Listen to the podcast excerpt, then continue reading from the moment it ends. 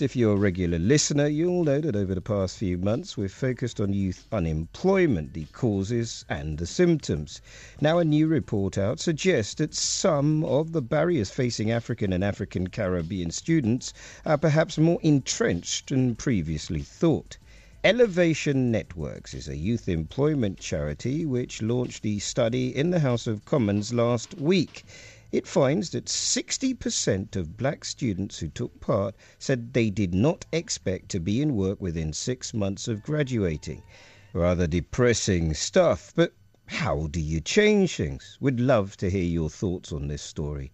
And to round off this week's, here's Mr. G. There was once a glorious castle that stood victorious way up high, with towers made of metal, wood, and stone which rose from far beyond speculation's eye.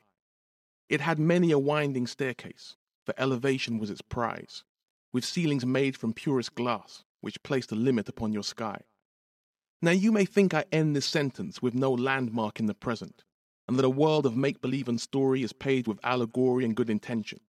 You may think I watch the pauses between the paragraphs and the chapters of hesitation, but mind the commas before the career paths that lead to the full stops of resignation. Now, I may not exactly be neighbors with Mr. Einstein, but I live far away from Mr. Stupid. And maybe in believing that love is blind, I'm still awaiting that kiss from Cupid. Yet whenever I hand in my CV, where does it always seem to lead me? Through the looking glass with Alice or chasing a white rabbit that's there to tease me? Now, what happens the moment after the second when an interviewer finishes his last question? Does the smile that greeted me at reception close the door with polite rejection? Some get moved with observation. Some get faded by design. And as for a name with a foreign orientation, well, there's a shaky ladder for you to climb. There's no guest list, no VIP, no taste of sacred wine.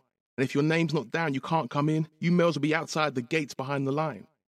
Now, I was told that these ceilings confuse many people, from their cradles to their graves, who disbelieve the power of something that's see through. Doors shall be shut, desire shall fade. For this castle's massaged many an ego by giving offerings of placebo, Yet within the echoes of its hallways, there's always the hint of a mystic veto. But a new book opens up new chapters, and a stage can only uphold its actors. For if one man's ceiling is another man's floor, with no support, the glass can only fracture. Always great stuff from Mr. G. Sadly, that's it for now. And if you've enjoyed what you've heard and want to hear more, all the programs featured are on the BBC iPlayer. Stay in touch.